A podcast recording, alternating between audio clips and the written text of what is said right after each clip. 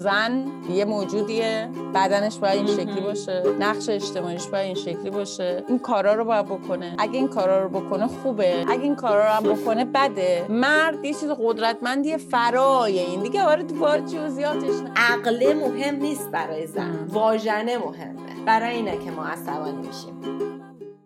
سلام، خیلی خوش اومدین به یه قسمت دیگه از پادکست ترشحات ذهنی من و دوستم. تو این قسمت مینا خانی مهمون ماست و میخوایم در مورد بانو صحبت کنیم.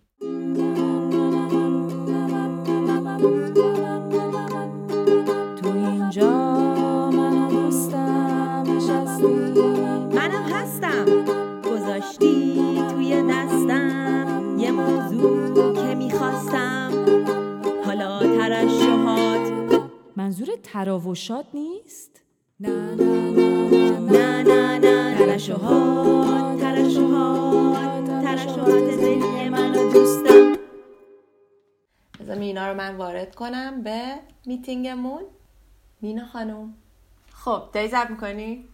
آره، من روشن کردم. چه خبر اونجا، شهر شما، منطقه شما، کرونا؟ والا داغون، یعنی من اصلا حوصله خودم و زندگی و هیچ مشغولیت، یعنی نمیدونم، آدم یه جوری سروایو داره میکنه فقط. آره، نیست که انگیزه خیلی بده، چون هیچ کاری نمیتونی بکنی دیگه. همون کارهایی هم که قبلا میکردی کول بود، چون الان خیلی تکراری شده. آره، بگم بلش کن، بیا بریم سر اصل مطلب. آره بابا بلش کن. ببین ما چقدر هرس میخوریم وقتی به همون میگن بانو. سر این قربوت باشه. ببین کلا داستان بحث کلا سر اینه که اون سیستم، اون نظام، ایدئولوژی مرد سالاری چجوری خودش رو تعریف میکنه. خب بگیم دقیقا، من سعی میکنم ساده بگم، ولی این موضوعی که یه پیش زمینه پیچیده‌ای داره، اول اون آدم توضیح بده بعد میتونه یهو بری سر اون موضوع بانو. خیلی خوب، قبل از اینکه بپردازیم به این مطلب، من دوست دارم یه سوال امروز داشتم فکر میکردم بهش ازت بپرسم. اینکه تو حالا یه بیوگرافی کوچیک بده خوده، ولی سوال اصل من اینه که همیشه اینطور صدای قوی محکم داشتی یا نه، و اگر نه چطوری خودت رو تبدیل به زنی که الان هستی کردی؟ خیلی ها میان میگن ما میخوایم این کیفیت رو در خودمون تقویت کنیم، مثلا این کیفیت رو در تو میبینم، خوش به حالت، بعد مثلا چطوری ما اینطوری بشیم. و یه سری هم فکر میکنن که چون دیگه تا الان نبودن نمیتونن بشن. تو از اول strong minded بودی؟ از اول آیا میتونستی روی احساسات تو، افکار تو اینا کنترل داشته باشی؟ چطوری بوده؟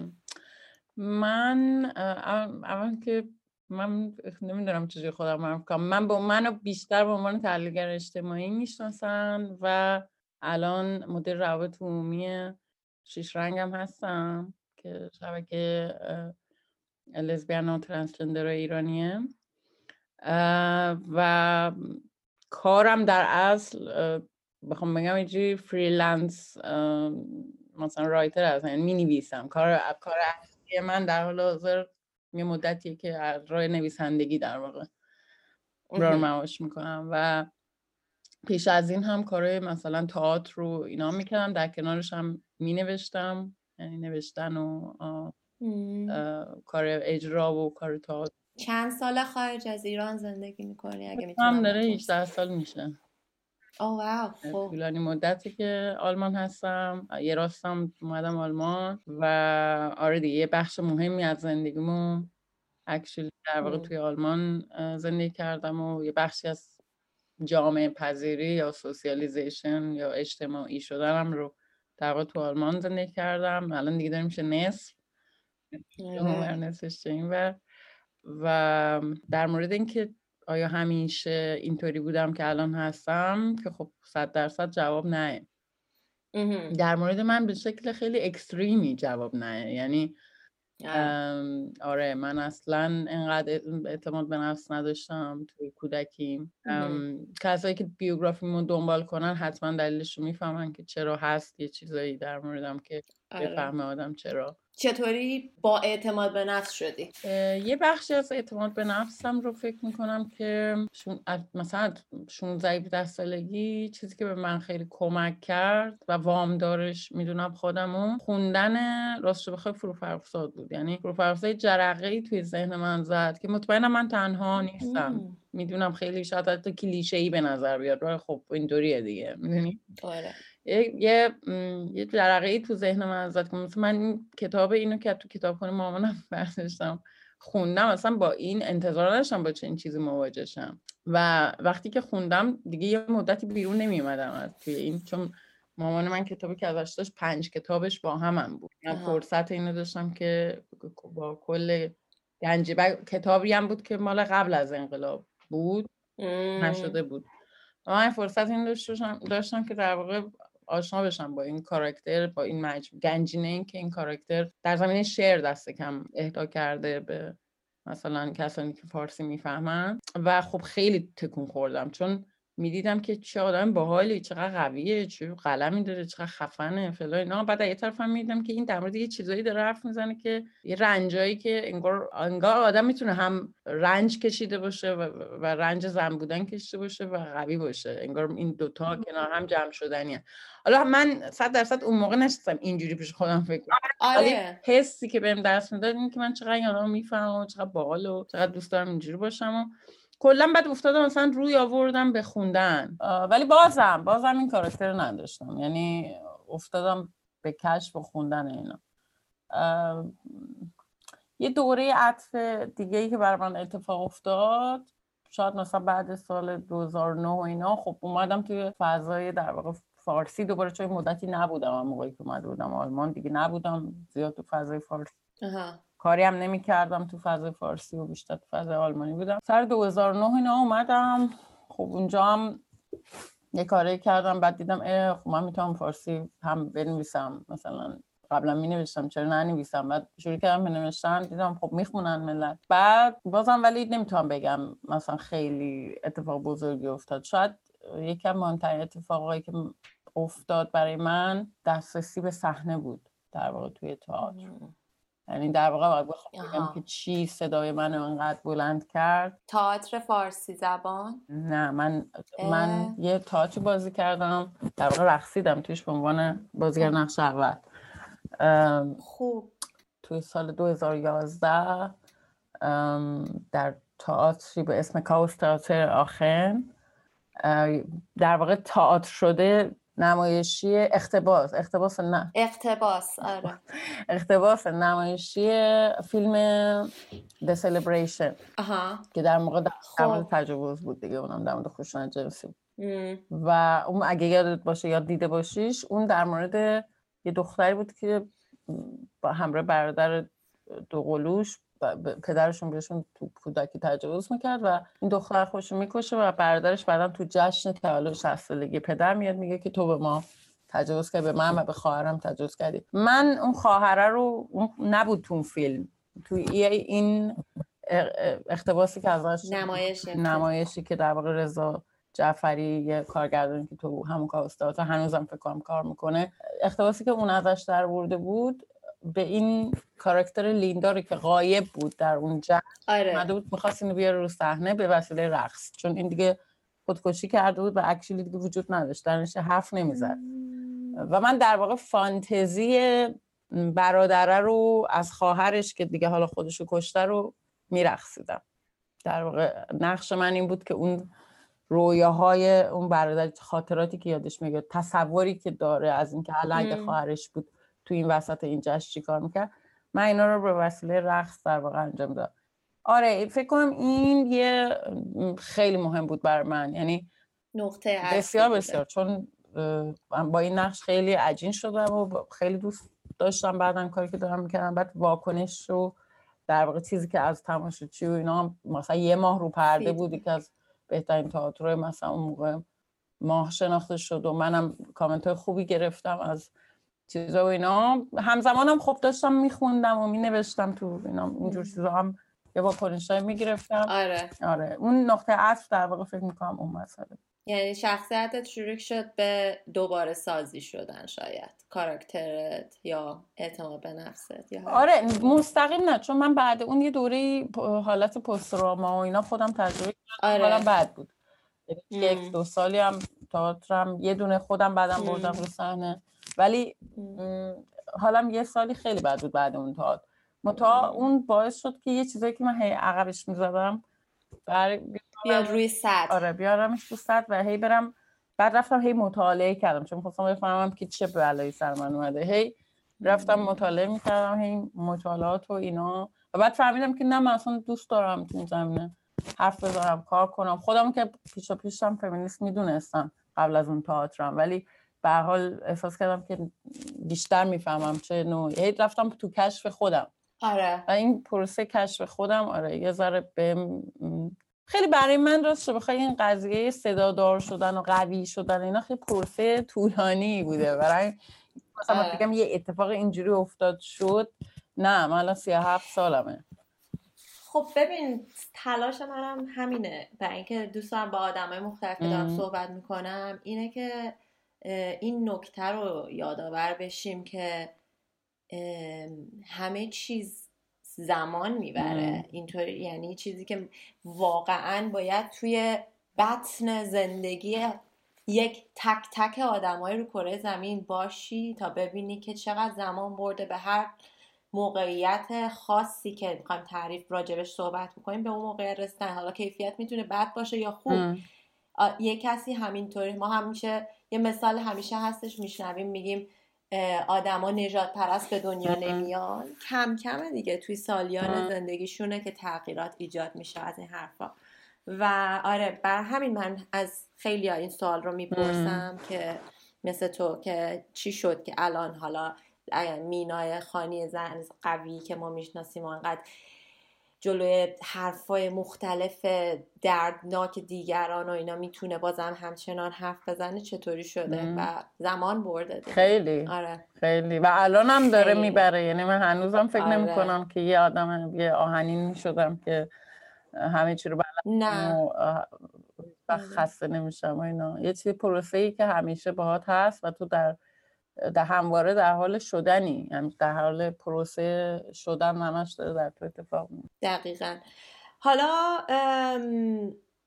برگر میدونم که اون داستان بانو و اینا یک کم چیزه، یعنی باید براش لایه لایه بسازیم و اینها تا برسیم به بحث اصلی، ولی من همش برام سواله که مثلا من خودم مقایسه میکنم میبینم از اون از هر موقع که یادم میاد من هم دگر جنسگرا هستم هم سیس جندر آره سیس جندر هستم، یعنی هم جنسیتی که بهم باش به دنیا اومدم همونه، همین که یعنی دیگه نورمال چیز رایج ترین چیزی که هنجارترین شکلش خب ولی همچنان برام عجیب بود که چرا همیشه اینطوری بودم که چرا باید یکی صداشو نازک کنه حرف بزنه، چرا باید لطیف حرف بزنه، چرا مثلا چاکرم مشکل داره. من اولا که اومده بودم توی تلویزیون مردم براشون عجیب بود که مثلا تعریف میکردم به چیز میگفتم چاکرتیم مثلا نوکم مثلا اینطوری بودم که بانوی تلویزیون مجری فلان چرا میگه نوکرم یا مگه تو پسری. خیلی تغییر کرده توی همین 4-5 سال اخیرها، یعنی به خاطر اینکه قد دیده شده. ولی میخوام اینو بگم که بازم برای من عجیب بود، بازم منم نمیگنجیدم توی یک تعریفای کلیشه‌ای بودن یک زن بودن و الانش هم اینطوری که مثلا وقتی اعتراض میکنی میگن که و احترام گذاشته بهت دیگه، تو چرا پاچه میگیری یا چرا ناراحت میشی، هر جور با شما حرف بزنن ناراحت میشین و اینا، در صورتی که من خودم دقیقا نمیدونم چرا ناراحت میشم ولی خوشم نمیاد بهم بگن بانو.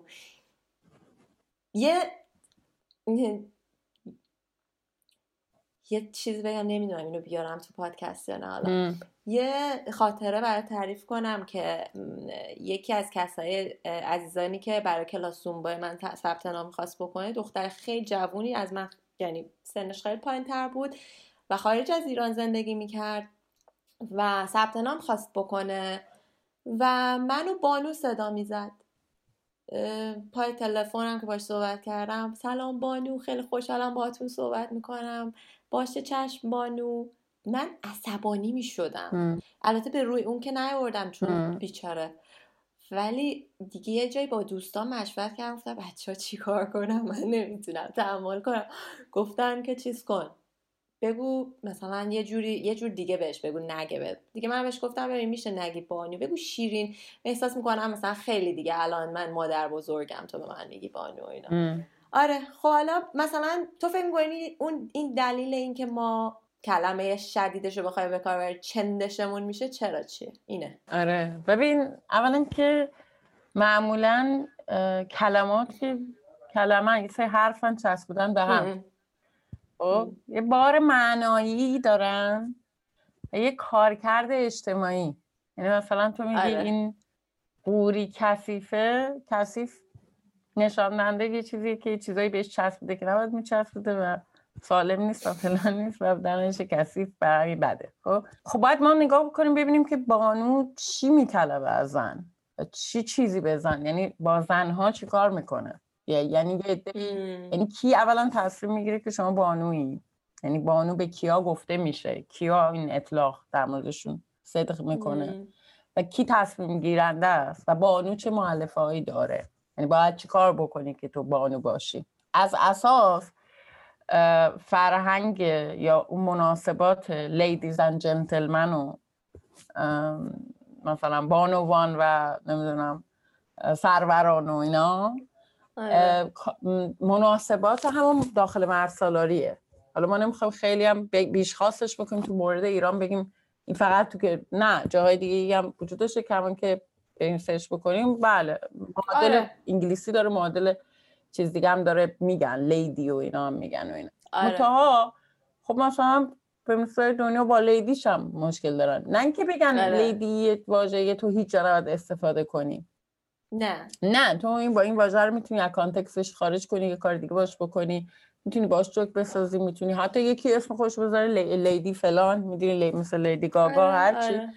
ولی چیزی که در مورد در واقع این واژگان ما باید در نظر بگیریم کارکرد اجتماعیشونه، چی کار میکنن با جامعه، چه تعاریفی رو در جامعه در واقع تصفیه میکنن. حالا از اینجا یه نقبی میزنم که به اون حرفی که اول شروع کردم بزنم.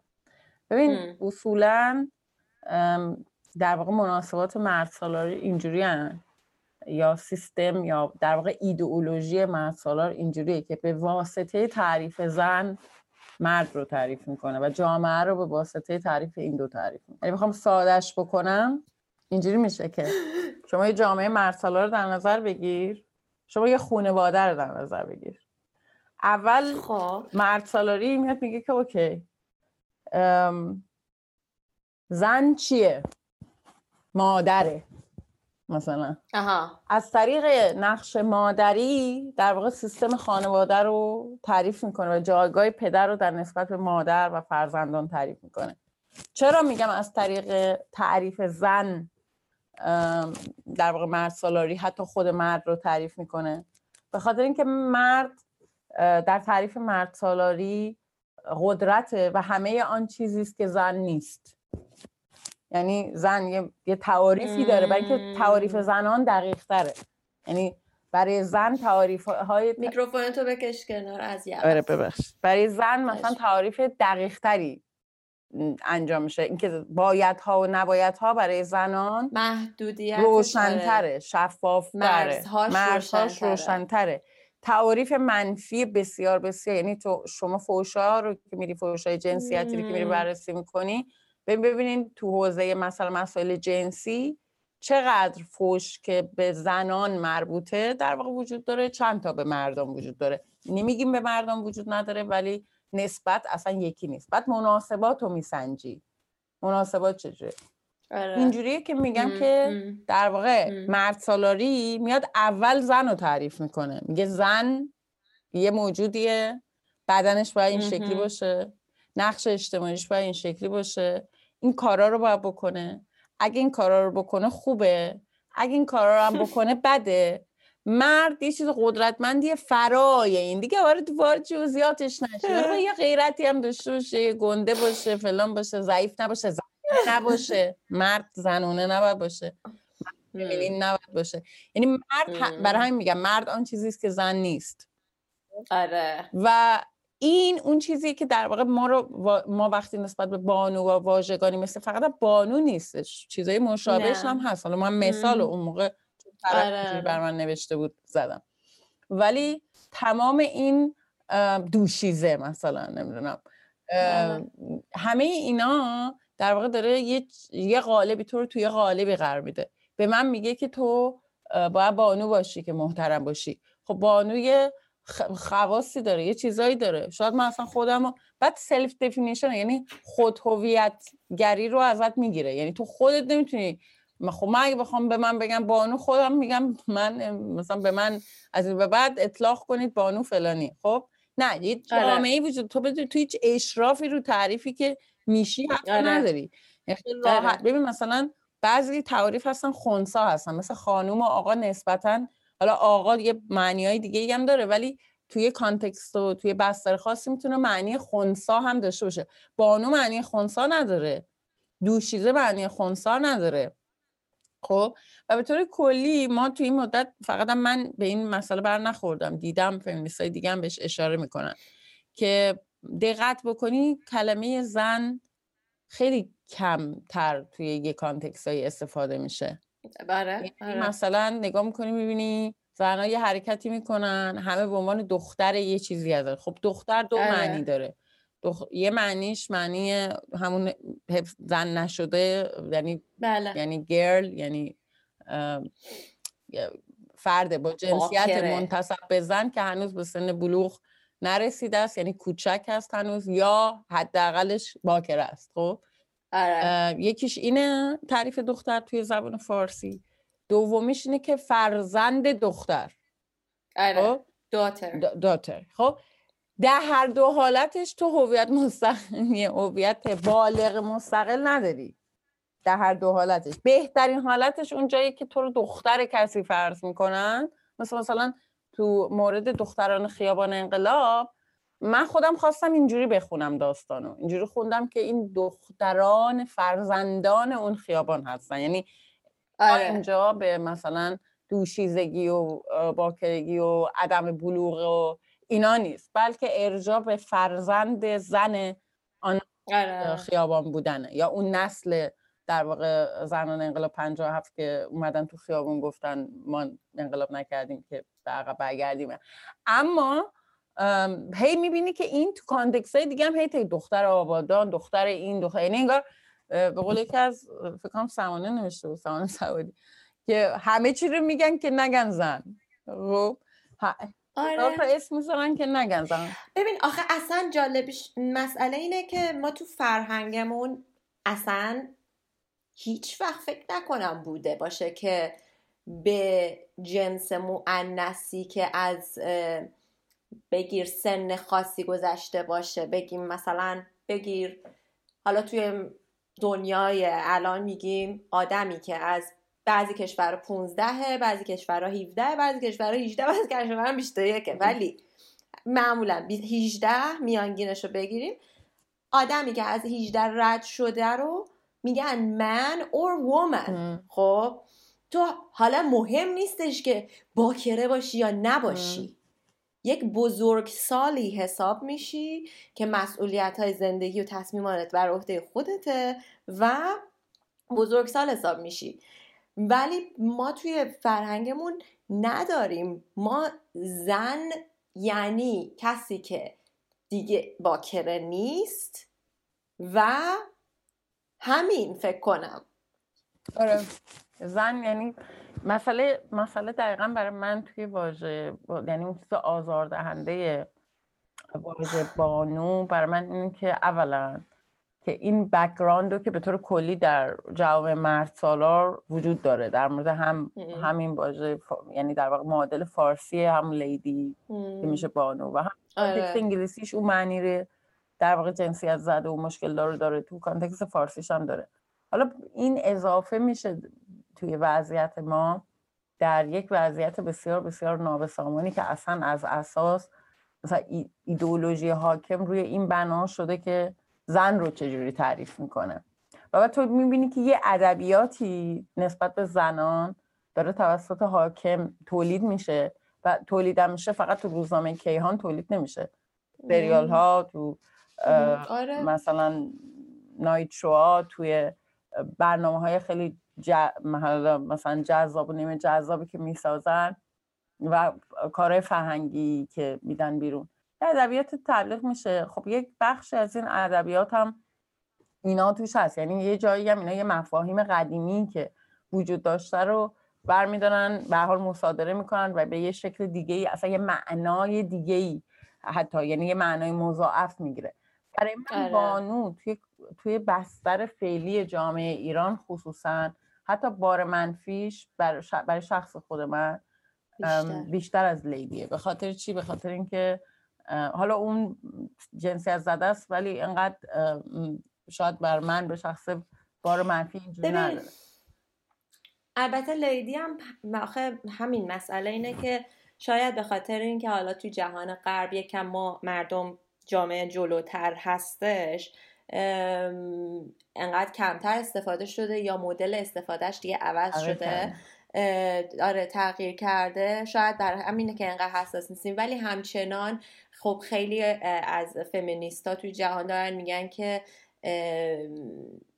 مثلا این مدلی که بگید You're a lady, a lady doesn't do that، یک بانو این کار رو نمی کنه، یعنی نه I can be a lady I can swear as well. یعنی من یک مثلا زنی هستم که محترمم که فحش میده، میدونی؟ بعد سر اون میسیز و میسم که ما الان داریم تو انگلیسی، خوبیش در واقع حداقلش اینه که آپشن MS هم گذاشتن که کسی که دلش نخواد بگه من میسیز هستم یا میس، میتونه بزنه میز که چیز نمیشه. حالا من فکر میکنم این که بخوام از چیز بانوه نتیجه خودم رو بگیرم اینه که برای شیرین کلن وقتی که از دیگری بشنوه چطور باید عمل بکنه اذیت کننده است، چه توی محیط کاره چه توی جامعه است، محدود که میشه اذیت کننده است. این که مثلا تعریف برچسب زده بشه، من فکر می‌کنم دلیل این که ما انقدر حالا شاید مفهوم خونسایی نیست، یک باری رو به تعمیم میکنه. حالا من از اون مقایسه با لیدیم نجمی نیست که اون بده، اون کمتر بده، نجمی اینه که این اصلا شرایط. ببین مثلا تو با اینجا با این واژه لیدی بازی هم میتونی بکنی، میتونی به ضد خودش تبدیلش بکنی مثلا. خب حتما که تو فارسی هم آدمایی هستن که خلاقیت اینو داشته باشن، ولی چقدر امکانشو دارن توی اون در واقع فضای استبداد داخل ایران و استبداد داخلم میدونیم که خودشو توی خارج از ایران هم توی ادبیات ما خودشو بروز میده. در نتیجه من فکر می‌کنم ما الان مثلا توی وضعیتی هستیم که حتی نمیتونیم بانو رو با لیدی مقایسه بکنیم، یعنی هیچی رو نمیتونیم با هیچی مقایسه بکنیم. وضعیت خیلی نابرابریه نسبت به زنان و اینه که این صدای این که من میخوام خودم رو تعریف بکنم و میخوام بدونم مثلا چرا این واژه ها اطلاق میشن، این اطلاق ها معنیشون چیه، بار معنیشون چیه، چی رو دارن به من تحمیل میکنن و چرا چرا با بانو باشم، بانو چی کار میکنه، چرا بانو مورد احترامه، چرا چرا تو تعریف میکنی من رو، بودن من رو. آره اما زنی هم که میگم خب وقتی که مثلا حالا من 25 رو رد کردم و اینجا بودم و دیدم که اوکی به دختر، ببین به زن 21 ساله به زن 20 ساله هم اینجا میگن woman young woman مثلا، من اینطوری بودم که چرا ما همش میگیم دختر 20 فلان ساله، دختر فلان، بزرگ شدی دیگه. و بعد مثلا توی اینستاگرام و شبکه‌های اجتماعی اینا خودم به زن یاد میکردم، خب میکنم و میگفتم که خب مثلا من زنیم که تو، و باز دوباره استراگل و چالش ما اینه که مفاهیم جدید رو باید جا بندازیم. بعد میاد اکثریت جامعه میگه مگه تو ازدواج کردی که خودت میگی زن؟ مگه تو سکس داشتی که میگی به خودت زن؟ به تو چه؟ مسئله این نیست که من برای چی بگم. یعنی عقل مهم نیست برای زن، واژنه مهمه. برای اینه که ما عصبانی میشیم. آره، چون خیلی هم هر موضوعی مربوط به زنان اصولا خیلی بیش جنسی چون زنان تمام این موضوعات همیشه این ربطی به مسئله جنسی در نهایت پیدا میکنن. یعنی مثلا خب بانو لفظ محترم مانع زنه که توش این که تو آیا الان باکرگی داری یا نداری مستتره، نشون نمیده. برای همین واژه قابل چیز، آره دیگه، واژه قابل احترام، یعنی به زنی احترام میذارن که معلوم حداقل ما ندونیم اگه خارج از ازدواج مثلا رابطه جنسی داشته ما ندونیم. یعنی بانو، میدونی من همه چیزم با این کلمات، من انقدرم که بعضیا حالا مثلا فکر میکنن و اینا، این نیست که مثلا حالا یکی جلوی من به من بگه بانو من رو میکنم اون ور یا باش قهر کنم بگم تو چون واژه جنسی از زده استفاده کردی من دیگه با حرف نمیزنم اینا. ولی برای من جایی مثلا موضوع جالب میشه که یک نفری که به عنوان حالا مرد اومده تو حوزه زنان میخواد فعالیت بکنه و انتظارش هم مثلا از یه آدمی مثل من اینه که من حمایتش بکنم، یعنی سرمایه اجتماعی یا اعتبار اجتماعی ما خرج این بکنم که بگم بریم فیلم اینو ببینین، نه که حالا من کس خاصی باشم ولی همونی که هستم بیام به کس آدمای دیگه توصیه بکنم که بریم اینو ببینین. نمیدونه، اینو واقعا نمیدونه که با گفتن بانو به من احترام نمیذاره. اگه اینو به این میگه که به من احترام بذاره، تقریبا من به ضرس قاطع میگم یه اجماع کلی بین اکثریت فمینیستا وجود داره که نه، ما از این اطلاقا برای احترام و اینا برای ما استفاده نکنین. حالا یکی اسمش خانم بانو فلانه، بهش بگین خودش رو اینجوری دیفاین میکنه، اسم شناسنامه‌اش اینه، خودش رفته بعدن اسم مستعار برای خودش گذاشته بانو گل، شما بهش اینجوری صداش بکنین. ولی اینو به عنوان یه چیزی لیبلی در واقع انگار داری به من احترام میذاری و یه جوری من احساس میکنم حتی داری من خر میکنی، مثلا من لیبل اینجوری استفاده نکن. چون اگه وارد بحث فمینیستی بشیم و اتفاقا بحث، چون ایشون هم در مورد حالا نقاطش ببرم، ولی در مورد باکرگی هم اتفاقا مثلا فیلم ساخته بود دیگه. تو وقتی تو رفتی فیلم ساخته در مورد باکرگی، حالا قبل از اینکه فیلمش بیاد بیرون ما داریم پنبه فیلمش هم میزنیم، ولی اونجوری که اون اومد درخواست حمایت کرد، خب باید آدم اینو بگه. ببین ولی خب همون مسئله اینه که ما، حالا من همین میگم ما منظورم که حالا کسایی که بالاخره یه مخاطب قابل شمارشی دارن، ما با اکثریتی طرفیم که نمیدونن، خیلی ها نمیدونن و اون چه که میدونن فکر میکنن درسته. که نمیدونم چطوری بگم که مدل از بالا به پایین برداشت نشه. متوجه منظورت میشم ولی چی میگه.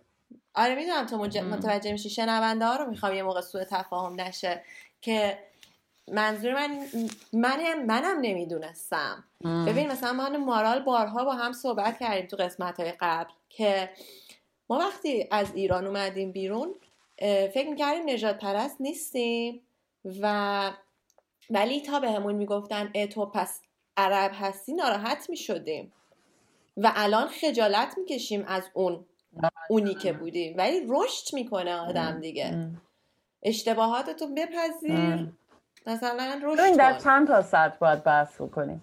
من معمولا مثلا انتظار ندارم این میلیون ها ایرانی که هستیم هممون پولیتیکالی مثلا کاملا علاوه سیاسی ادبیات صحیح سیاسی رو استفاده بکنیم و همه چی به این مسائل حساس اجتماعی علم داشته باشیم و غیره. در نتیجه فکر میکنم که تمام کسانی که در شرایط استبدادی امروز ایران که دقیقا سیستم داره نه تنها آموزش درست نمیده بلکه آموزش غلط میده، یعنی به تو یاد میده که زن ستیز باشی، به تو یاد میده که هوموفوب باشی، به تو یاد میده که ترنس ستیز باشی، به تو یاد میده که نجات پرست باشی، به تو یاد میده که مثلا نگاهت به افراد دارای معلولیت و غیره و غیره نگاه تحقیرآمیز باشه. خب من در چنین سیستمی فکر میکنم که این اکثریت انسان‌ها شانس یک آموزش صحیح رو نداشتن. در نتیجه ماها که این شانس رو پیدا کردیم در یه مقطعی از سنمون همواره باید حواسمون به این باشه که از یه امتیازی برخوردار بود. و این امتیاز رو چجوری میتونیم در جهت بهبود جامعه استفاده کنیم. این در کلیتش اگه من میخوام در مورد میلیون‌ها انسان که در ساکن جغرافیای سیاسی ایران هستن صحبت بکنم، اما به نظر من فعال اجتماعی، کسانی که میان توی این حوزه ها کار میکنن، فیلم میسازن، حرف میزنن، مسئول هستن نسبت به تک تک کلماتی که میگن، مسئولن، میتونن از جامعه فرصت و زمان بخوان برای اینکه بیشتر یاد بگیرن، اما نمیتونن غیر مسئولانه با این مفاهیم رفتار بکنن و مصرف بکنن این مفاهیم. یک، دو، من از مخاطبیم که پیگیر میشه صفحات ما رو به صورت پیگیرانه، یعنی ما رو پیگیری میکنه چون فکر کرده که مثلا من میخوام الان شیرین رو پیگیری کنم چون میدونم شیرین یه حرفایی میزنه در زمینه مسائل حالا زنان یا کلن که این حرفا برای من جالبه و میخوام بشن. خب من اونجا احساس یعنی انتظارم از اون مخاطبه اینه که اگه بدبستونی هست بدبستونی باشه بر مبنای اینکه چجوری میتونیم بهتر بفهمیم و بدبستون بر مبنای این نباشه که مثلا اینجا مسابقه نیست، از آب گلالود ماهی نگیر. آره، مسابقه، یعنی بعضی هم مثلا از این صفحات استفاده میکنن، از این پلتفرم ها استفاده میکنن برای در واقع هیت یا برای بازگو کردن نظرات نپخته و ناقص و چیزی که منو ناراحت میکنه. در اغلب موارد این کسایی نیستن که میان سوال میکنن و نمیدونن یا یه چیزی میگن آدم بهشون میگه ببین اینی که میگی درست نیستا. کسانی معمولا باعث مثلا ناراحتی یا دلسردی امثال من میشن که واقعا اومدن مخدوش کنن و قصد هم ندارن یاد بگیرن و این که آره متوجه هستم، بندی میکنم من اینا رو. خب آره دقیقاً همینه، هیچ وقت سیاه و سفید وجود نداره، بعدش هم دقیقاً یه سریا هستن که آره منظور منم این بود که ترشحات ذهنی منو دوستم. خب خانم قشنگه. مرسی مینا، به نظر من خیلی گفتگوی خوبی بود، خیلی لذت بردم، دمتون گرم. مرسی که با وجود این همه میدونم که چقدر درگیری و فلان و اینا پیگیری کردی و عملی شد دیگه انجام. مرسی از تو که وقتت رو دادی به من. مرسی و مرسی از شما که به ما گوش دادین، خیلی ممنونم. اگر نظری دارید برای ما بفرستین، اگر خوشتون اومد از این قسمت با دوستاتون به اشتراک بذارید، توی شبکه‌های اجتماعی تگ کنید، استوری کنید، دل ما رو شاد کنید، به من انرژی بیشتری میدید برای اینکه ادامه بدم به این پادکست ها و اینکه امیدوارم همه با هم یه چیز جدیدی یاد گرفته باشیم و این یادگیری جدید رو به دیگران انتقال بدیم برای اینکه یک دست صدا نداره. ماچ به روی ماهتون، تا قسمت بعدی، خدافظ، بای.